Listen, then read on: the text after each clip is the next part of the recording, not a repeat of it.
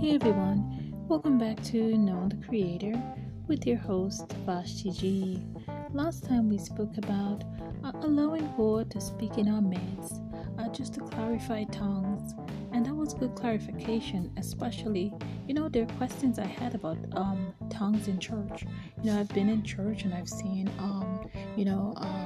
heads of the church operating, and actually, it's almost like the members feel like they must be forced to speak in tongues, that that's the only gift that God have for them.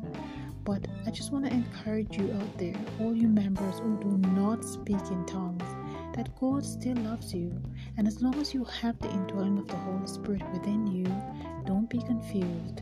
God has given you lots of gifts. If you can't speak in tongues, go ahead. Don't pretend with God. His word says, as he gave us last time, his gifts shall not be pretended upon. That means we don't pretend to be who we're not when it comes to God. You give what you have, because guess what? He said to us, he is the gift giver. So he knows what gifts he has already given us. We don't have to show the world something that we don't have.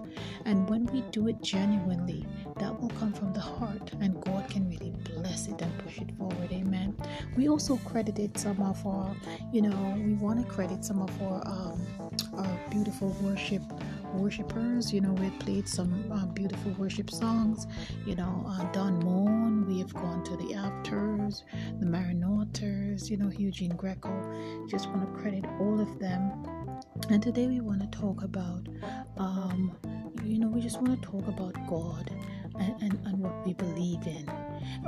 The question, do you believe that there is a God, a mighty, almighty God, a true parent for mankind, a true governor of the nations, a true lover of souls? Yes, there is.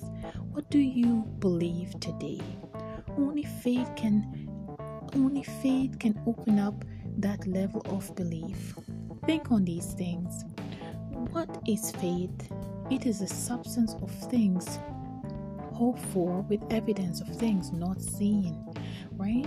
So we have to have a level of belief just to even consider this God of the universe.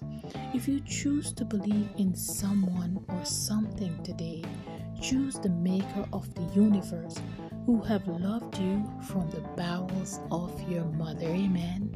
That's all the time I have for you today. Join me again in Knowing the Creator. See you soon.